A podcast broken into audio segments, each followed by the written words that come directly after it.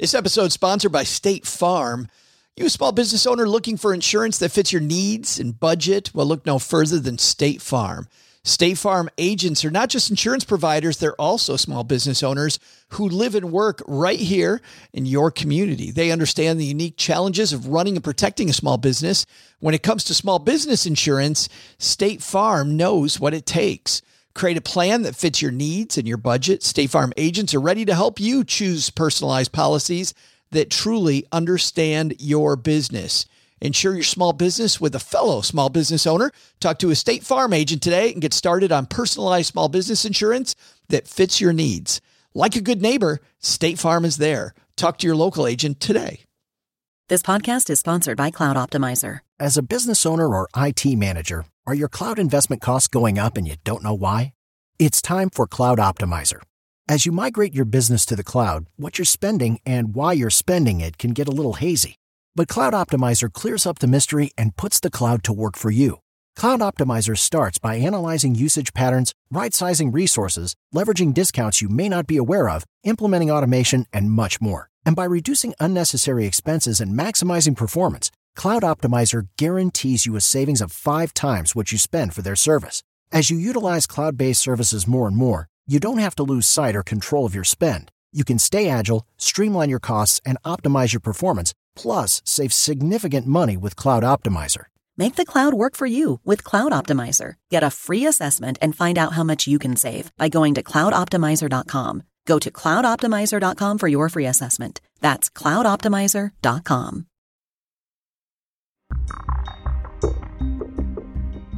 Hey, Stackers, got a great episode for you today. But first, we're coming up on episode 500 of the Stacking Benjamin Show. Holy cow, are we that old? I don't think we're that old.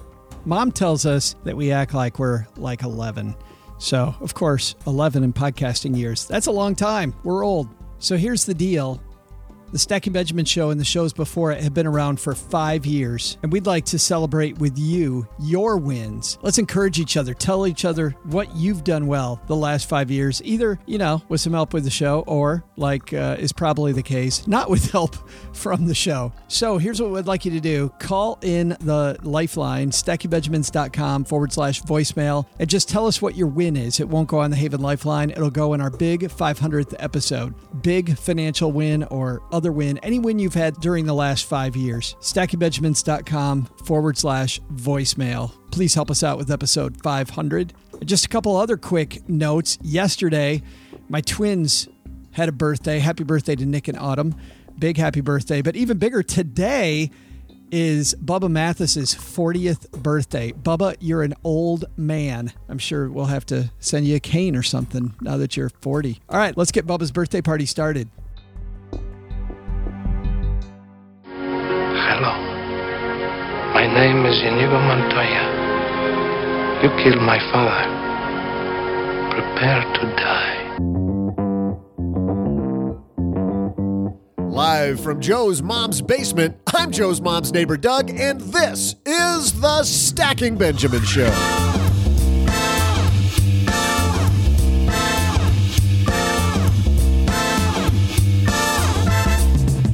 Turn up the AC, make some popsicles, and put on the shades because today is officially the first day of summer. What does summer remind everyone of? A beach house. And our guest today is going to help us make our financial plan the best beach house ever. Certified financial planner Greg Powell pop open a few cold ones because we also have some headlines on where to retire. We'll answer your letters and throw out a Haven Lifeline to Garrett, who wants to know about 401k options, and wash it all down with some of my amazing beach related trivia. Now, here's two guys who are a couple of bomb pops themselves Joe and O J J J J G.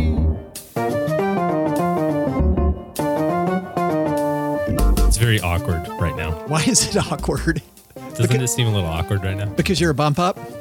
That's one reason. Yeah. Hey, everybody, I am Joe High Average Joe Money on Twitter, and welcome back to another episode of the Stacking Benjamin Show. You found us again. And man, we're going to deliver the goods today, OG, because we're constructing a beach house for the summer, but not just for the summer, for the rest of your life. A vacation property into infinity and beyond. You can tell we both have kids because immediately that's where I go. You know what else you can tell? You can tell that I'm in love with stackingbenjamins.com forward slash magnify money. Because when you go there, you find the most bestest summer stuff ever, like the best checking accounts for summer, the best savings accounts for summer, the best debt products for summer, like reward based credit cards or 0% credit cards if you're trying to get out of debt. They're having a summer sale, Yes. and you got to get in on it right now. Are you sitting down? Sunday. But wait, Sunday, there's more. Sunday. If you act now, StackingBenjamins.com forward slash magnify money gets you there. The average person who goes there saves 450 bucks. And wouldn't you like an extra? What would you do? Would you go to your favorite regional theme park? ooh, 450 bucks. What would I do with $450? I'd probably outfit the backyard in corn on the cob and steaks for the Barbie. You'd have a backyard. I can see Mrs. OG. What the hell are you doing? I'm plowing under the grass. Getting corn, planting corn, sweetheart. Leave me alone. Make it as much corn as possible. When I was a kid, we would- oh I, I want to go there. Jeez, we're I'm, I'm going to tell an old day story. Hey, when I was a kid back in the day, we don't have time for that because you know what? Greg Powell's coming on the show, uh, certified financial planner Greg Powell, talking about turning your financial plan into a house that you're going to live in for the rest of your life. I like that analogy. Sukasa. Yes, but first we have some headlines, so let's move. Hello, darlings. And now it's time for your favorite part of the show our Stacking Benjamin's headlines. Our first headline comes to us from Market Watch. You know, people think about where they're going to retire the rest of your life. Uh, we think about someday maybe getting out of the basement. Florida, Arizona. Is that what you think about, Florida or Arizona? I mean, it's pretty perfect here, to be honest, but I do like it here, but it's a little musty. as people know, summer gets a little, little, little moist Well, down in the basement. it's your favorite word, moist. Yeah, I've used it a lot lately. It's it's not a good good word. Uh, this is written by William Davis. Says, "See ya, Florida, Nebraska is the most attractive state for retirees." right in the middle, flyover country. That's what they say. Have you been to Nebraska? I drove through it. Does that count? I think Like literally end to end, drove through it. I think Nebraska's pretty, but I'm sorry, Nebraska. Who the hell goes? You know where I wish I could spend the rest I don't think of my they life? have. Uh, I think they have low taxes on RVs. Interesting. It looked tidbit. as at each U.S. state is a retirement destination. LPL Financial did this study. The Retirement Environment Index uses a combination of public data related health, finance, housing, employment, education, community, and quality of life indicators to evaluate and rank states based on their attractiveness to the pre retiree cohort. It's weighted to prioritize finances over other indicators. By the way, amazing that a company like LPL Financial would prioritize finance. also amazing. Up until recently, LPL's number one advisor was from Nebraska. Oh, was it really? Was it really? Yeah, Mr. Carson, Ron Carson, great guy. Yeah. I don't know him personally. I'm sure he's I've met him a couple times. Fantastic. nice young man. LPL Financial also provides a grade for each state based on their index score. Only 10% of the states received an A grade, 40% of the states were given a C. The state with the biggest improvement, New Mexico. Michigan. Okay, went from what to what? Saw the like 50 to 40. I don't know.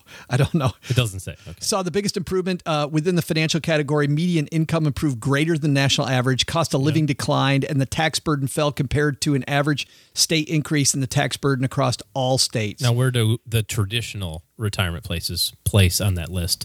Florida, Arizona, Texas. Florida was 29. Okay. South Carolina was 38, North Carolina 21, and Arizona was 40. Okay. The one that was first in uh, 2015 was Virginia. Actually, It's for lovers. Uh, has dropped to has dropped to number seven. Imagine if, hold on, this is really cool. Imagine if you had to move your household based on the positioning of this study, like people move their stock portfolio based on, like, well, uh, we were number one yesterday. Time to pack the pack the car, move to Nebraska, sweetheart. I'm leaving Arizona. I don't want to be in Arizona anymore. They're number 40. You kidding me? Big money's in Arizona. Buy low. Last place, they have uh, DC in here as a spot that's number 30, but last place at number 51. Uh-huh. if you look at finances as number one, it's going to be pretty easy. So it's got to be kind of Uh, expensive. Hawaii, California's number 50. Hawaii, New York. Hawaii's number 46. New York is is the bottom. Um, and you know what? Are people really leaving California and New York? Yes. Correct. Texas, by the way, where we are here, Mom's Basement, number 14. I'll link to this in our show notes at stackingbenjamins.com. But have you found when you're talking to people about their personal finances that they really put a lot of stock into something like this with like hmm, affordability of the state where I live? Not so much of the current state, but I have had conversations with, you know, kind of late 40s where they're starting to think about, well, maybe there's a place to go. Should we move? We're in a high tax state now. Maybe we go to a lower tax state in the future. Um, so that, you know, that's on people's minds. I think not only that, with the uh, I'm, I'm thinking about the financial independent retire early people, the fire crowd. Yeah. I mean, those people are all about not just states, changing countries. Yeah. you know, the Guatemala. Costa Rica. Yeah, moving to different places.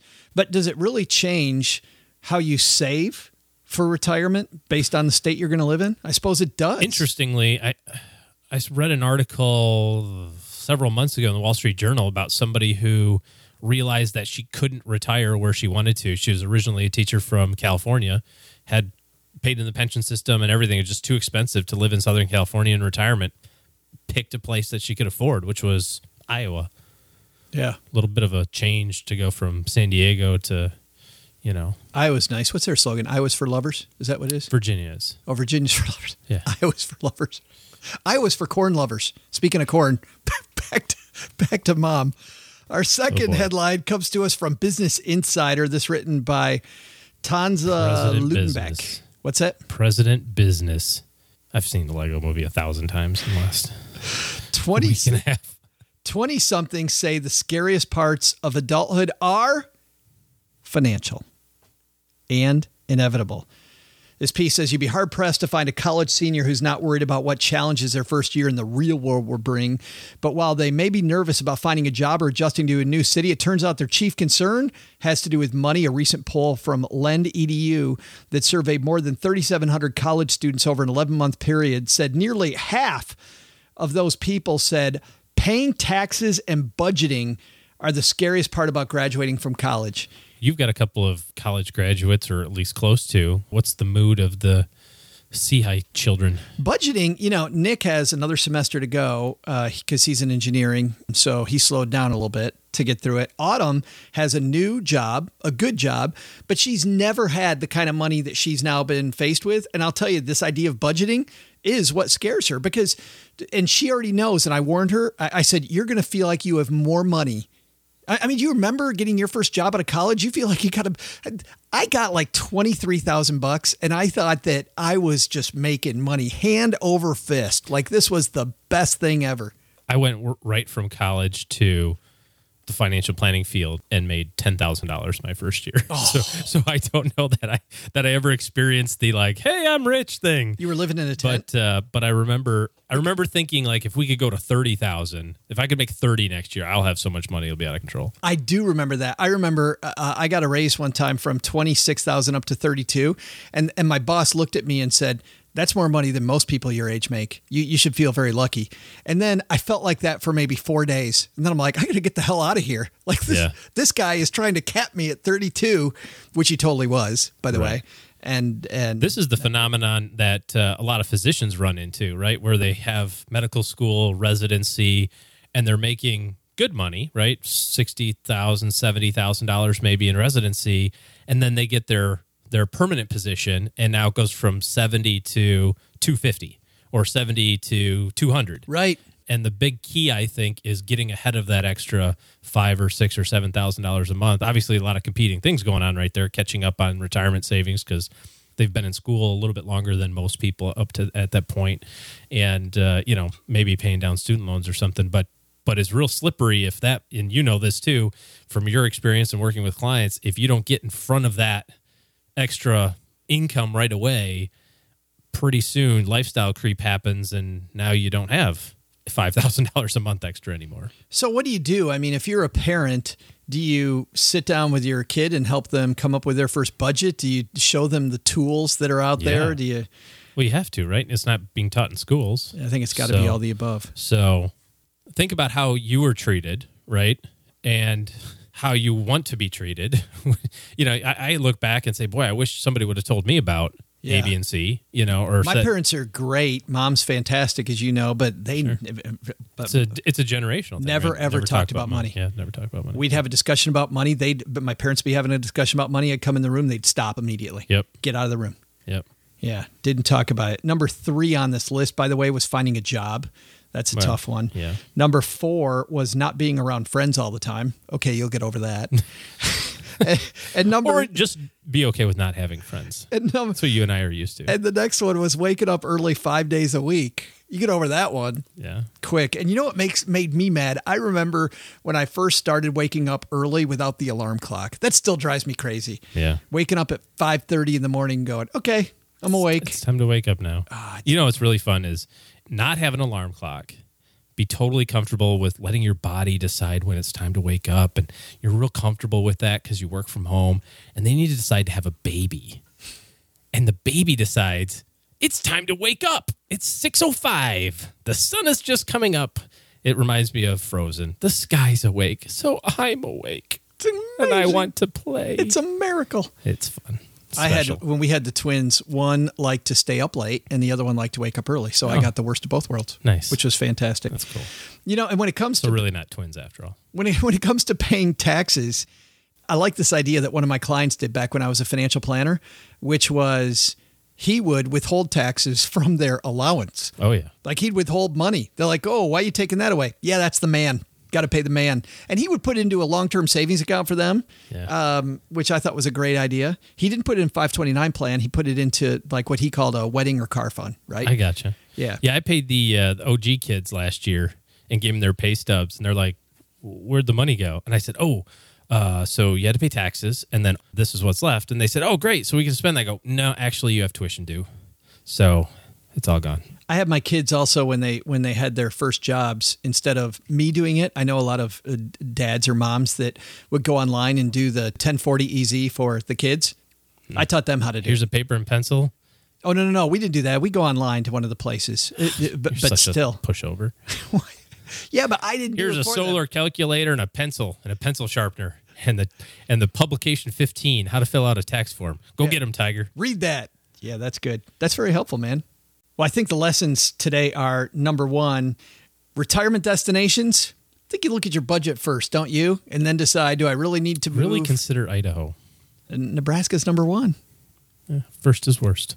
And then the second lesson is know somebody that's getting out of college or in their 20s. Hook them up.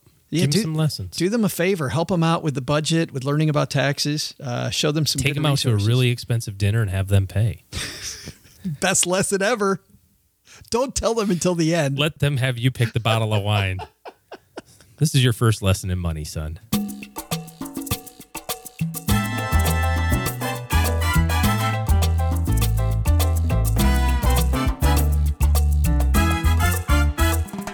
Our guest today has a new book out, OG. He's written a book called Better, Richer, Fuller, where you're taking your finances and instead of building a plan, we're building a house. And I really like that analogy. I think it's Hacienda. it is a great analogy for a financial plan. Scares less people away from financial planning. He's president and chief executive officer of Phi Plan Partners in Birmingham, Alabama.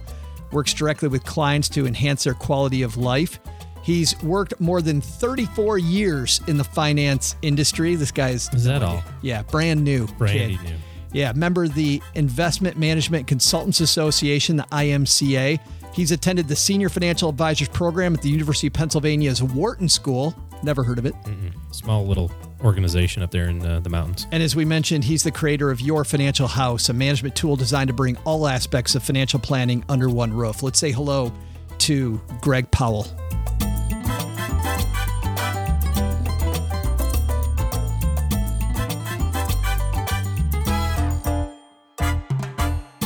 And Greg Powell joins us in the basement. Have a seat, man. How are you? I'm doing fantastic. How are you doing? Well, I'm I'm better now that you're here because I'm very interested in this idea of financial planning as building a house. When did you first get this idea? Well, many years ago, in fact, our youngest daughter, who was uh, around five years old, asked me on a Sunday afternoon to uh, uh, sit on the floor and draw with a box of Crayolas and a piece of paper. And she wanted to draw a house. Now, what you need to know is today she's a, just finished her freshman year in college. Wow. So that gives you some idea how long I've been using this. And in the process of drawing with the Crayolas, I, I was being in my great artistic ability, I drew the triangle and the square. And she proceeded to pull colors out and to color the different rooms and tell me who belonged in the rooms. That uh, this room was for our mom and dad, this room was for our cat Boots. Uh, then uh, also her American Girl dolls had a room. Uh, I attempted to color some rooms, only to be informed that was the wrong color. so uh, I got educated that day, and in the process, sitting there, it hit me. This might be an incredible way to educate people on the decisions they need to make in their life. The house represents the relationships in their life. The house symbolizes the American dream uh, from the standpoint of the topics or the way the rooms are are labeled. It gets people focused on a specific dialogue. The other thing, Joe, that people tell me constantly uh, is that they'll look at me and go, you know, I'm successful in my career and what I've done, but I just don't know which questions to ask. What do I need to be asking?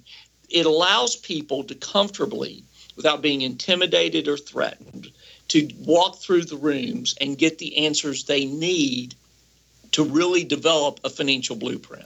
But you've got you've got eight different rooms, and we'll kind of walk through these a little bit with everybody, Greg, if you don't mind. But but what's interesting to me when you talk about people don't know what questions to ask, when people Yes. do ask when people do ask questions, you know as well as I do, they start with the wrong room. They often start with for you, it's room number five, I think, which is well, but but everybody wants to come in and talk about money, and you don't start there.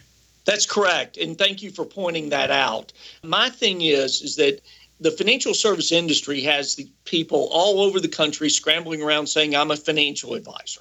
And they'll sit there and they'll get some general information from people and not really find out about the person. And the thing is at the end of the day, you know, the money that they need to invest needs to be tied to their dreams and goals and what they want the money to do for them. And so, just like eh, you know, a builder sitting down with someone, having an hour discussion, and then looking at that person and so "I think I've heard enough. You've given me some pictures and diagrams as to how you want the house to look.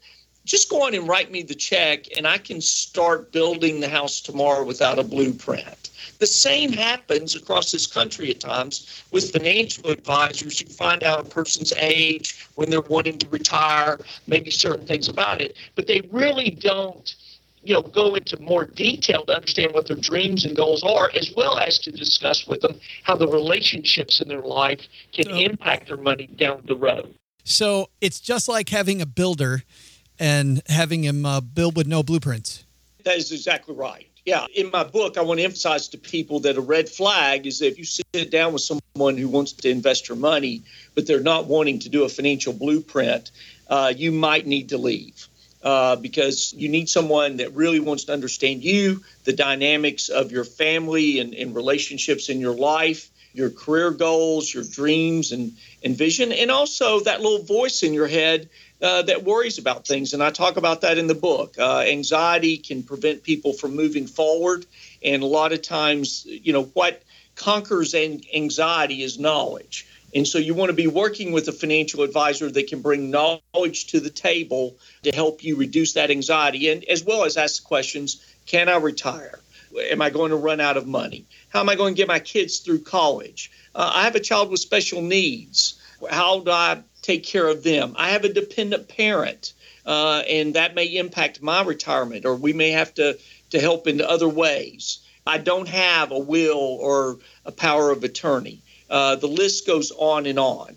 So I also do a, in in there. One of the rooms is the retirement fulfillment room, and you would be amazed the the dialogue that I have with people who have worked all their lives to achieve their financial goals. They now own their time to do what they want to do, and especially with men, they're not happy because their identity and everything about them was about their career and constantly being busy work wise. So that's why you say the quote, I want to be able to retire isn't good enough. You have to go deeper.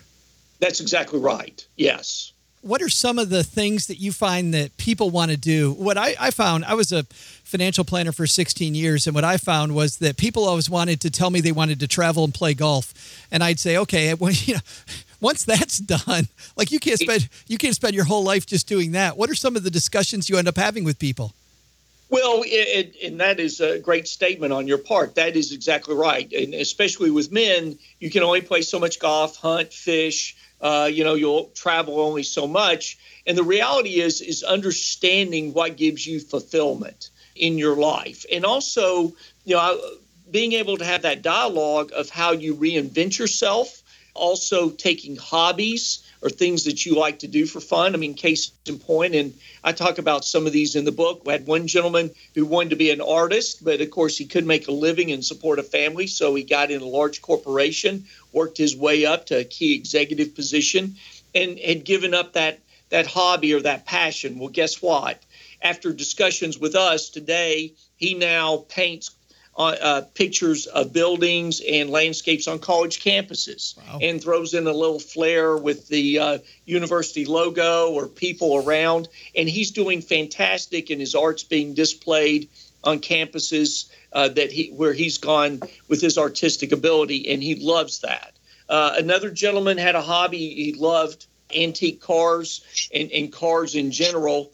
And he was bored. He was starting to to spend down his retirement money we talked to him. He got interested in, as we introduced him to eBay. And on eBay, he learned how to buy some cars and got another friend involved. And then eventually they realized wait a sec, we can buy some of these cars, have them broken down, and sell the parts for more than we can the actual cars.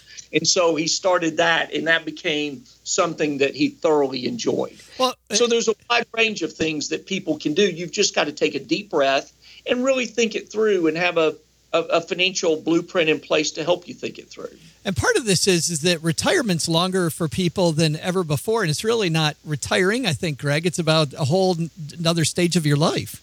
Oh, absolutely, Joe, and and well said. Uh, you know, I'll go back to my phrase earlier in this conversation where I said you have to reinvent yourself. The other thing is, I'm a big believer, especially with men, that they need sabbaticals. Uh, they don't need retirement. And I think that's something that needs to be talked about. And I talk about this in my book as well. Women, I find, have an easier time of retiring. So, the reason in this conversation I keep bringing up men in retirement, women seem to really embrace it, enjoy it. They have not only their, you know, if they're married, you know, in terms of their spouse, uh, if they're single, uh, divorced, or widowed. They just have friends and all these other things that they're involved in in terms of community and church, and, and as well as other organizations that keeps them very, very busy, as well as they like to travel and play golf and have other hobbies. I was going to say that can't be true for all women, but I get where you're going. That uh, that generally, in your experience, yes, I've yet in my career, and I've been doing this 30 plus years, where I've had a situation where a female was starting to spend her money down too fast. Is well, and that's actually a whole, I was going to ask you follow up questions on that, but that's a whole different thing. I want to get back to the house because the second room in your house is what you call the legacy room. And do you find that people, when you first meet them, are interested in building a legacy or thinking about their legacy? Because, you know, we're all interested in the time before we die.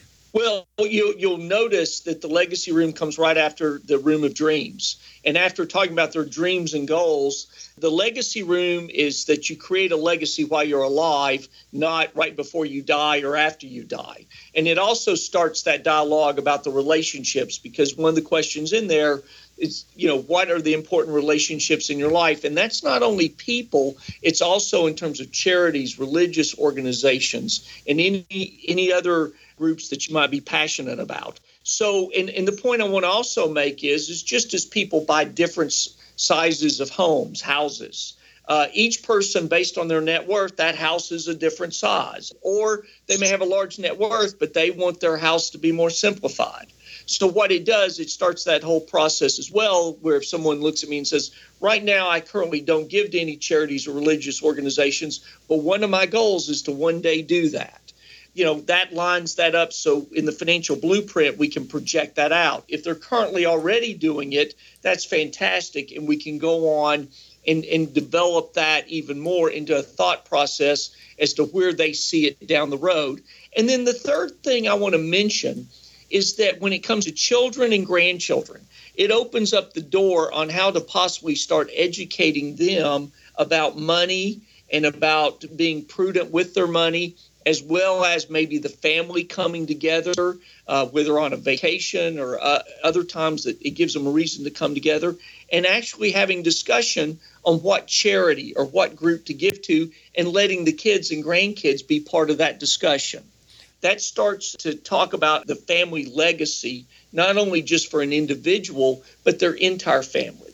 Well, I was even thinking, Greg, the way you described this, that the legacy room is every bit as important for the 20 and 30 year olds listening as it is the 60 and 70 year olds. Absolutely. Yes, you're you're right on the mark. And a lot of times people will look at me, Joe, and go, you know what? I hadn't even thought about that.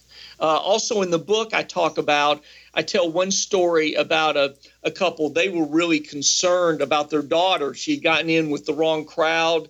Uh, it wasn't their values that they had or the way she, you know that they had taught her and they were really worried and she was in a very rebellious stage and as i talked to them in the legacy room we talked about that you know maybe she should get involved with them in a charity and that they allow her to pick the charity and to also from the standpoint you know let her contribute some of her money or they contribute in with her well she chose to do that it involved the homeless well, she got very involved in that. Her mom and dad got very involved. And one day they looked up and noticed those friends that were not a good influence weren't around her anymore, especially the boyfriend. And when asked why, she said, I'm too busy and they don't understand the difference I can make in the community by doing this. Wow. And, and so it, it, it was a whole nother way to have dialogue as a family and to, you know it's it's not only about you know the money and where the money's going but making your decisions based on your values and your interest in what's important to you well let's talk about that because the uh, next room is the lifestyle room and you you say something very shocking which is it's okay to have a latte what's that all about yeah, well, well my my thing there is that when people meet with me one of the things i say to them is that you know, I'm not here to put you on a budget. I'm here to understand your lifestyle. And in understanding that lifestyle, it may be that your favorite thing to do is buy a latte. You know, there are groups and books out there today that go, oh, don't spend your money on that, uh, you know, that coffee. My philosophy is, is that you need to understand how do you reward yourself. That's what lifestyle is really about. Everybody has the utility bill. Everybody has to put food on the table they have to put gas in the car. The thing is, is that understanding this is how I reward myself. And the reason I have that dialogue like that and to say it's okay to buy a latte is that we want to understand in the financial blueprint how you reward yourself for all that hard work you're doing and the way you're trying to balance your life you know with you know for yourself or if you're married or you know you have kids or whatever your situation is that it's a way to emphasize I reward myself this way, and therefore there may be other things I keep out of the budget. That makes sense because once we have all that, then it's time for us to finally talk about money. Because now, I'm guessing, Greg, that's because now you finally have some context around how the heck you're going to actually invest this cash. That's exactly right. And, and you understand the, the spending habits, uh, and the things that people really like to do. The other thing that's interesting, and I'll go back to the room of dreams for just a second and come to the wealth room, is that in the room of dreams, as people share their anxieties and what they're worried about, so often they have allowed those anxieties to build up. And in reality, by the time we get to the wealth room and start tweaking things, they start to understand with the, some tweaking here, a little fine tuning here, uh, having more knowledge on how to maneuver through this, that maybe they're in better financial shape than they thought they were, or that they're on track to actually achieve things in the the, the room of dreams that they they didn't think they could do. Uh, the other thing is the wealth room then starts to bring it all together in terms of, of the assets that we have to work with. And that's not only just maybe their personal home, but it also has to do with you know what monies they have in portfolios, what savings they have. It has to do with life insurance, and is life insurance being fully utilized and done correctly? Too often we we meet with people that go, "Well, I bought some from a person uh, you know, went to school with and they got in the insurance business, those kind of things. It also starts to coordinate and help the client understand to build a team of professionals to work with. Uh, in the book or throughout the book, I talk about this. You know, who's your CPA? Who's your estate attorney? You know, your financial advisor. We all need to be coordinating with each other to make sure that your wealth is being used to the fullest and heading in the right direction. And, and the point I will make here a lot of the conversations in the financial blueprint, that dialogue is dialogue that people never really have, maybe with their CPA or the estate attorney or other professionals in their lives. Yeah, it's no good having all these people in your corner if all the strategies don't dovetail. Right, yeah. exactly. Yeah. yeah.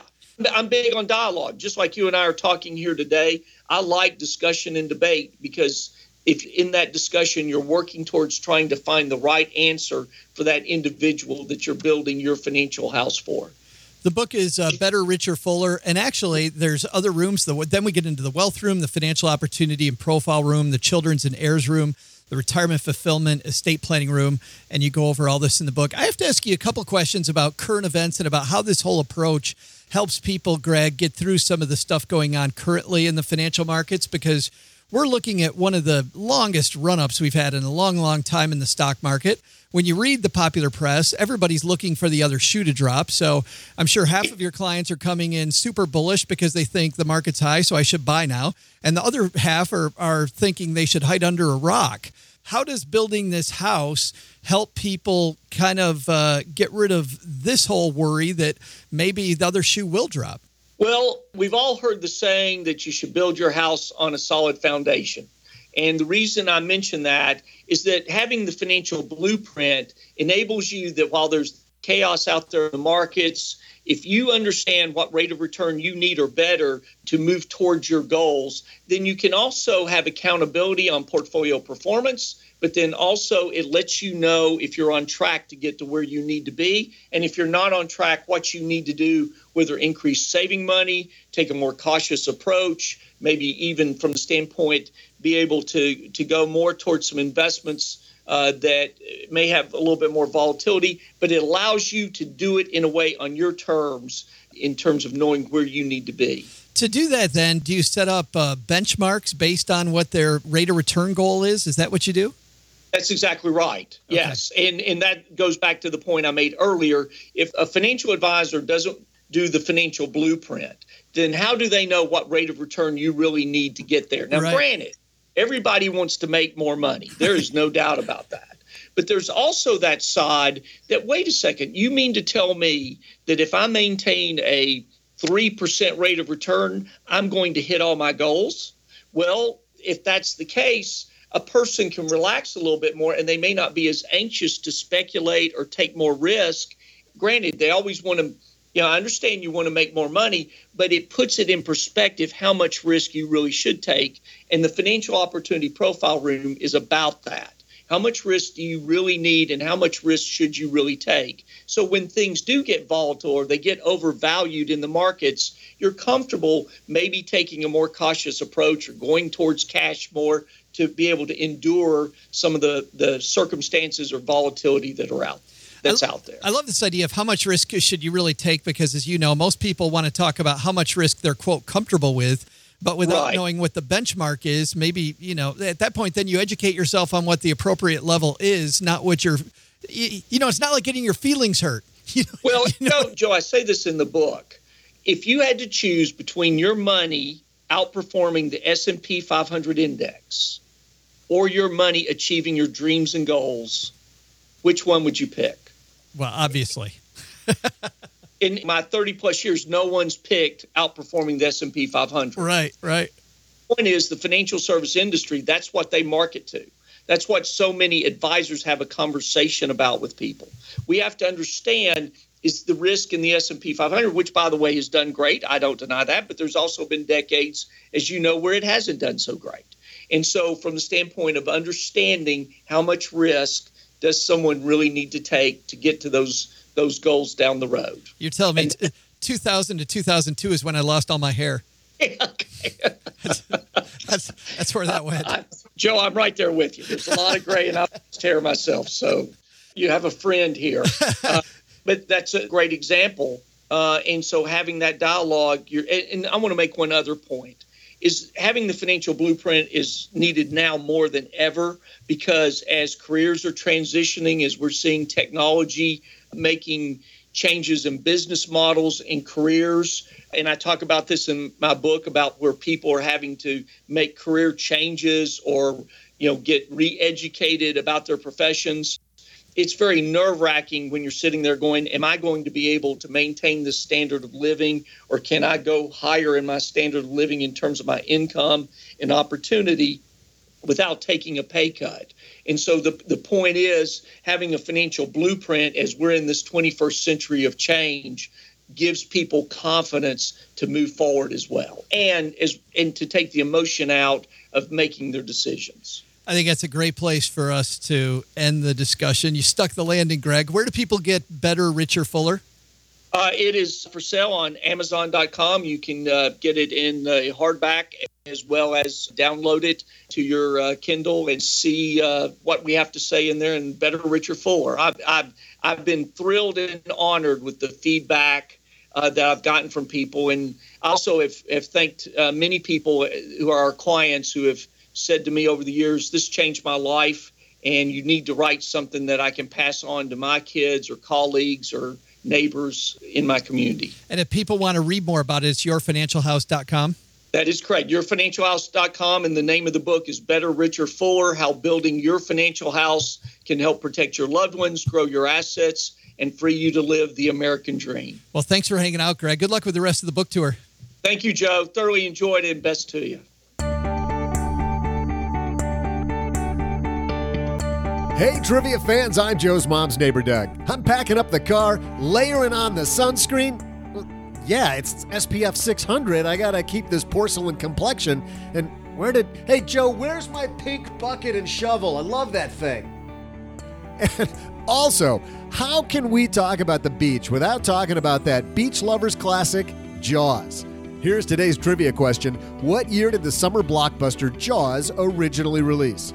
I'll be back with your answer, and then we'll all get ready to head to the beach right after this.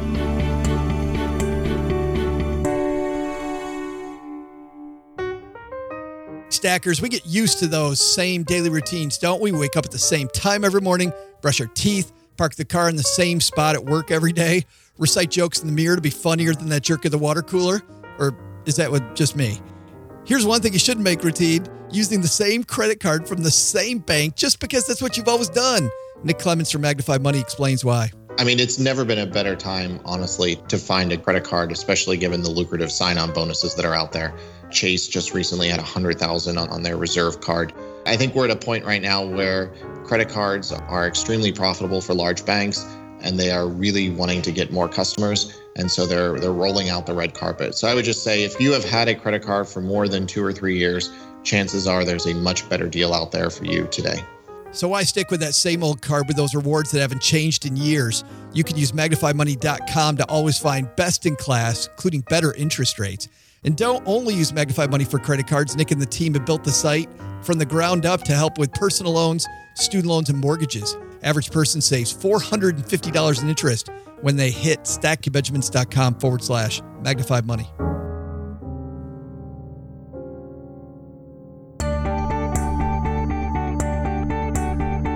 Welcome back, trivia fans. I'm Joe's mom's neighbor, Doug.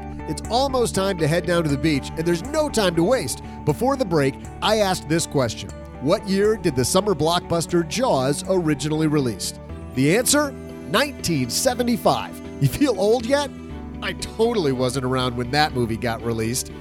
All right, trivia fans, I'm running down to the store to get some blow up beach toys. No worries though, I'll be back in time to send you off. See ya! Nothing like cheating. Well, you know, use the old Googler. The, the Googler or the show notes page? I'm not allowed on the show notes page No. for a lot of reasons. Did you see Jaws? Yeah, oh yeah, yeah. Yeah, but you see it when you were a kid? It wasn't out when I was a kid. or it had already been out for a while, I should say. Well, not a while, a little bit. Well, I was seven when Jaws came out. Mm-hmm.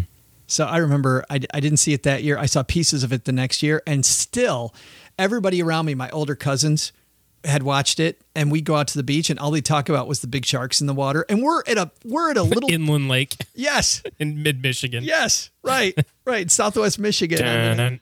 I was scared. I was scared to death Yeah. of the water. I'm like, no fish. We took the me." kids to a beach vacation and it happened, you know, jellyfish you can't predict in advance. There's no you know, it's not like there's jellyfish season. It just kind of Th- depends. Those are horrible. So it happened to be that when we got there, they had a just a weird onflow of jellyfish.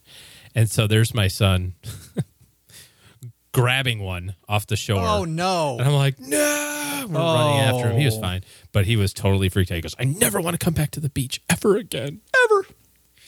Sad story. That's okay. We went back. He, he got over it. You know what we do if he did that today? We throw, throw him in a pile of jellyfish. No, we throw out the Haven Lifeline to him.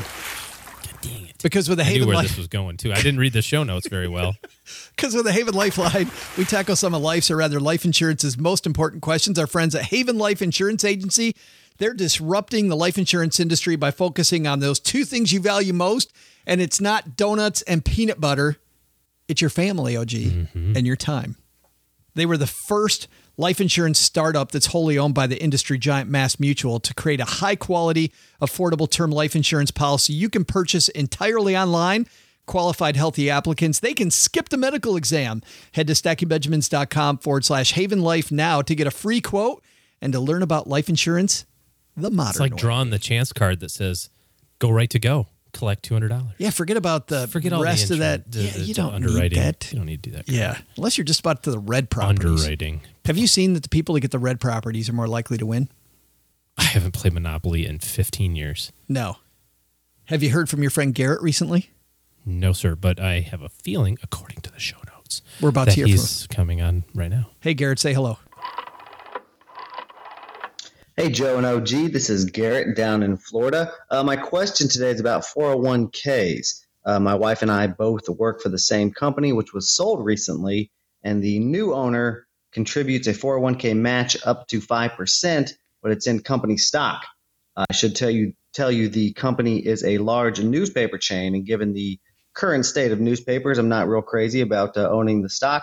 So my question is, what are my options? Can I sell the company stock within my portfolio and put it back into an index fund? Uh, do I have to pay taxes on any gains? And are there fees for selling and buying within a 401k, which is a uh, Vanguard? So uh, please let me know. Love the show. Keep up the good work.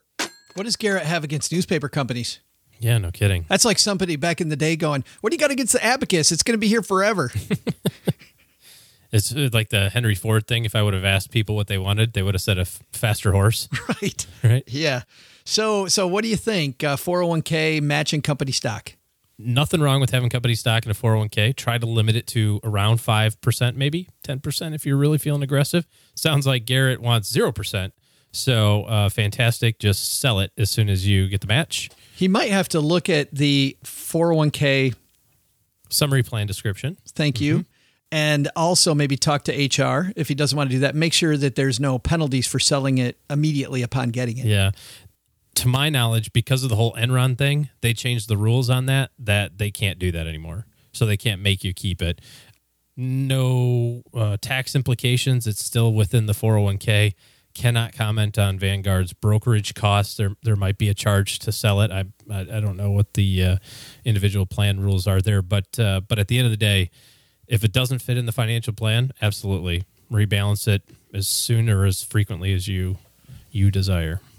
Good stuff. Uh, I got nothing to add because you nailed it. Perfection. Yeah, nice job. High five.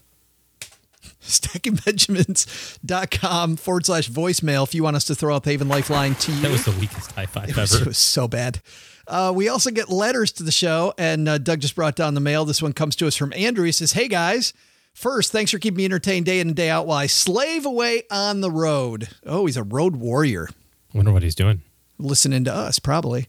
My question's in relation to my most recently established Roth 401k. So we go from Garrett with a regular 401k to the Roth 401k. The company managing our plan came in and did their quick spiel. We picked our plans in 10 minutes. Dun, dun, dun, dun, dun, dun. Yeah. How many slices of pizza did you get? Right. He says, and now I'm left to assume my retirement plan's good to go. Good to go. In 10 minutes. There you go. Everything's fine. In a recent episode, I heard some chuckling at target date funds, which my plan is an American funds target date fund. So I'm considering an investment advisor to help alleviate that feeling where 40 years from now I find myself in a pickle. I love that phrase. Mom says that phrase in a pickle. Uh, due to lack of knowledge and action. Your thoughts, although questionable, are greatly appreciated. Thanks, Andrew. So, is this a case where you need a financial advisor, or is it uh, maybe just looking a few more places? So a lot of 401k companies have education products online, like rebalancing tools, risk tolerance questionnaires, you know, to kind of help put that allocation together for you. So for example, you might be able to go online and take a risk profile questionnaire that says that you're moderately aggressive and then then it will create an output for you that says this is what a moderately aggressive investment allocation looks like. It has this much large companies and this much small companies and this much this much international and so forth. And so I would check first with the 401k provider to see if they have any tools or resources that you can use. There's tons of online, you know, Googler tools, and I'm drawing a blank on a couple of them. There's Uh, one that I really like. what's the, uh, Morningstar? Morningstar, sure. Uh, who's the 401k company? Blooom. Oh yeah, Right? So really, extra O, three Yeah, O's, B L O O O M, say it again. Wait, you know, it's got to be your bull. B L O O O M. There you go. So uh, I don't remember what their fees are off the top of my head, but it's pretty reasonable if I remember correctly. Uh, great resource there, but a lot of times uh, you can kind of cobble together this by using some tools in different places. Morningstar, for example, is a great resource to evaluate the funds that are available in your 401k Right. to decide whether or not they're, you know, That's what I was thinking about. yeah. So step one is, you know, got to define the timeline, right? Sounds like you're kind of on the long end of retirement here yet. So that's cool. Figure out what your risk tolerance is. And, and from that, kind of decide what the allocation should look like. And there's a number of places to, uh, to acquire that info. And then start looking at if it says, you know, you should have 30% of your portfolio in large companies, then just get the list of large company funds and take a Saturday afternoon and a glass of pop and thumb through them on Morningstar. I think this is where some financial advisors do a disservice for themselves, which is that they position themselves like just investment advisors and all they want to do is talk about investments.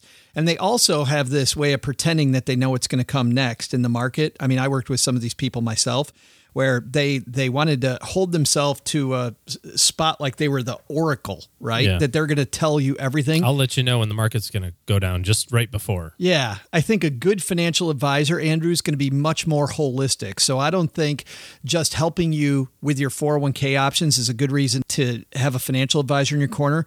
I think it's more, I want to make sure that I've covered all my bases, that I don't have any blind spots. I want to make sure I've got those covered. And I want to make sure that these goals that I've set, that I know what they cost. I know that what I'm doing is going toward reaching those goals. It's a much more holistic thing than just your 401k. Yeah. And in conjunction with that, then you'll make sure that the money is invested the right way in wherever it ends up, Right. whether it's 401k or other places, But that to ends make all up being, those things happen. it's almost like Greg said earlier. He's like, he talks about money as thing number five out of eight. Yeah. Right. Which most people want to talk about money, as Greg Number and I said, is number Yeah. one. Yeah. Yeah. And he's like, we don't do that. You, you talk about your goals first. I mean, mm-hmm. you and he are exactly on the same page there. Love that. Thanks for the question, Andrew. If you've got a question, I'd encourage you to have us throw you out the Haven Lifeline. That's stackingbenjamins.com forward slash voicemail. I'll tell you another way to get there if you're out walking the dog or out on the run or on your in the car. The You laugh every time I say that.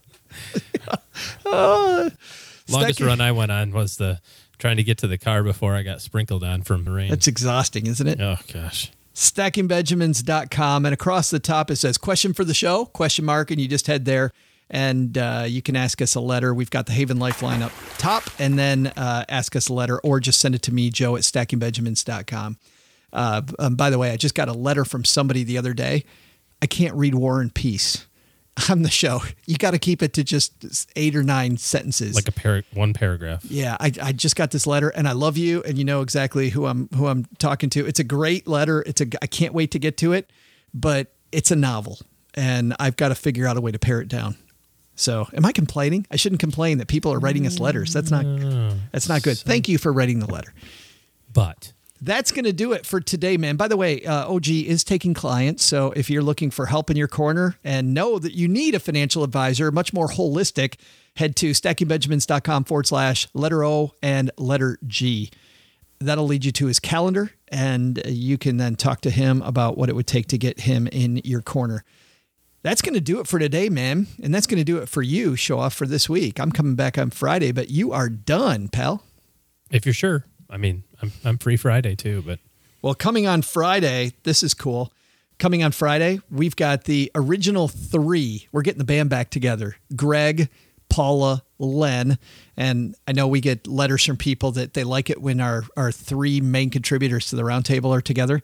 We got them back uh, before we end this eight weeks. And by the way, this is your last show of this eight weeks. So, OG, next week, we're going to be playing rewind episodes of some of the best of the past Stacking Benjamins. And you and I will see each other in two weeks. okay. Go Stack some Benjamins, everybody. So, what did we learn today? First, building your financial house, make it a beach house. Greg Powell nailed it on today's show. By looking at your financial picture as a house, you're going to not worry so much about the next latte and you'll think more about what kind of life you really want to live. And then plan your money accordingly. Second, just starting out on your money journey, it's okay to feel afraid of all the money parts you don't know, but feel that fear and move ahead anyway. Life is one big adventure and money is the fuel, so get comfortable with the Benjamins. But the biggest lesson? Take a look at the map before you plan a trip to the beach. You may just find that if you live in Texarkana, the closest decent beach is five hours away. We've been planning all day for nothing. Well, I guess that just gives me more time to sit out in the backyard naked. Special thanks to Greg Powell. You can find a link to his book, Better, Richer, Fuller, in the show notes at stackingbenjamins.com. This show was created by Joe Saul-Sehy, produced by Richie Rudder Reese, and engineered by the amazing Steve Stewart. Kathleen Selmans handles design, newsletter, and classroom opportunities. If you'd like to learn more, head to stackingbenjamins.com forward slash classes. Online, visit us on Twitter at, at SBenjaminsCast or on our Facebook page. Shannon Cowan is our community manager and social media guru. I'm Joe's mom's neighbor, Doug, and I'm a lot deeper than you realize. In fact, sometimes I just stand in front of my mirror and reflect. SB Podcasts may receive payment on the show from sponsors and guests in the form of books, giveaway items, discounts, or other remuneration. There's no way you would take advice from these dorks, but like Joe's mom always says, don't take advice from people you don't know. This show is for entertainment purposes only, and before making any financial moves, consult with a real financial advisor.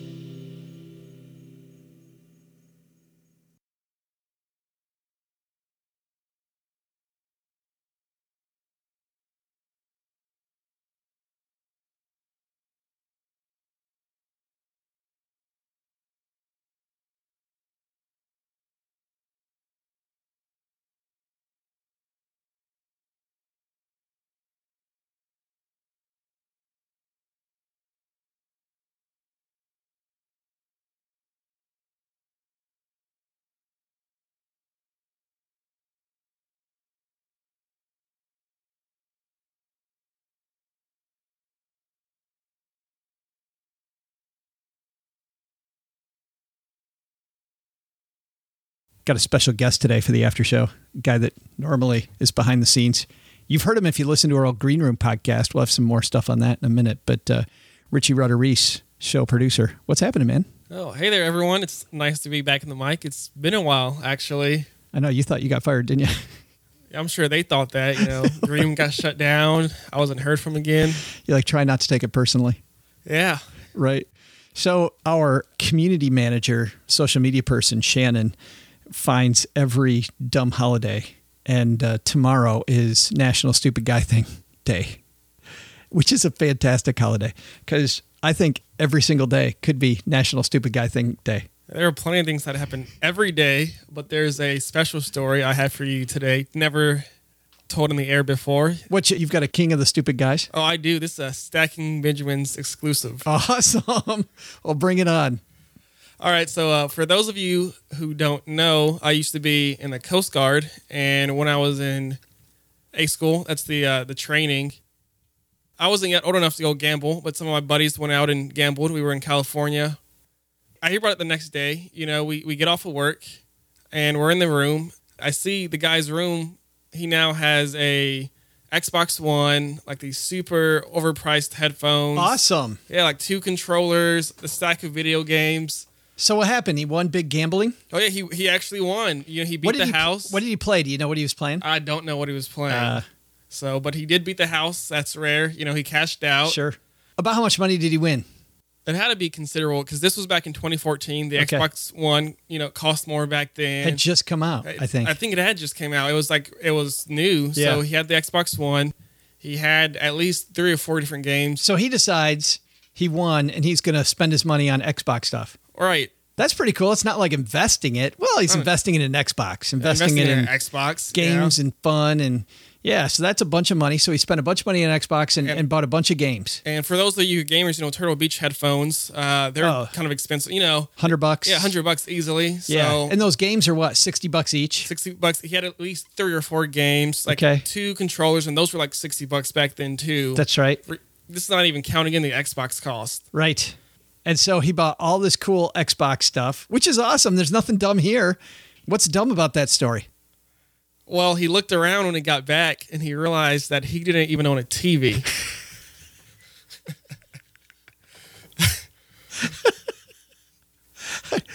How do you forget that? Like how how do you not know that you don't own a television when you're buying Xbox stuff? well, from how I heard it, they stopped by GameStop on the way home, so I imagine there there was alcohol involved. A couple. Oh no, really? I mean, don't like most of them. you know, Hashtag now. shocker. Yeah, really, alcohol. Like, oh, let me just go buy, you know, about probably about 600 700 dollars worth of games and Xbox stuff, and no TV. A friend of mine and I did that in in college. We were having a good time, and we actually had a friend of ours who was sober drive us to the store so we could get a Nintendo. And you know what's funny? We didn't give a crap about the Nintendo at all. We wanted to play Tecmo Super Bowl. That was our whole thing. Was if we could play Tecmo Super Bowl, that would be awesome. And the next day we woke up, I'm like, why did I give him that much money just so I could play Tecmo Super Bowl like one time? You know? Yeah, just that one time. I actually have to bounce off of that just real quick. I remember this actually happened to me about last year. It was me, my brother, a couple of friends, and yes, of course, drinks were involved again. Wouldn't you know it? Huh. And uh, I own a Wii U, and so you know they have their little online store, Right. And we wanted to buy some, you know, some games online, and so I, I meant to put in. I think honestly, it was like five dollars. It was something cheap. It was one of those little virtual games. I added an extra zero in there. Fifty bucks. 50 bucks, you know.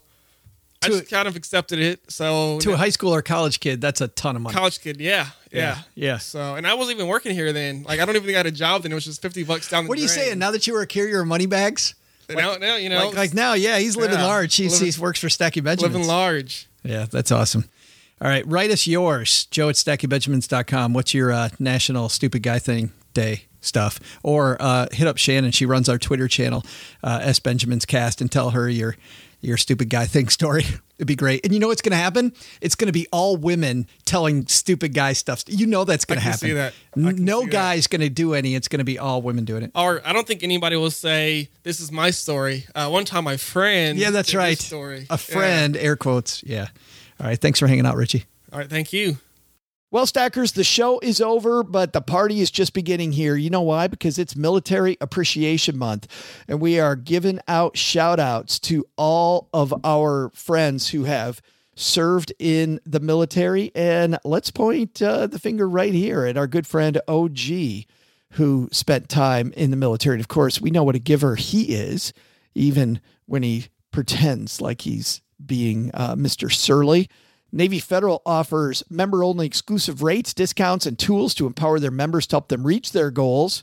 Visit NavyFederal.org slash celebrate, and you'll see all their Military Appreciation Month offers and other Navy Federal offers. They've got all kinds of resources on their site, like best cities after service to help veterans transition to civilian life and best careers for military spouses to support military families. So much going on. Just head over to NavyFederal.org slash celebrate take a look at all the Military Appreciation Month offers and their usual offers. Navy Federal, our members are the mission. Navy Federal is insured by NCUA, Equal Housing Lender.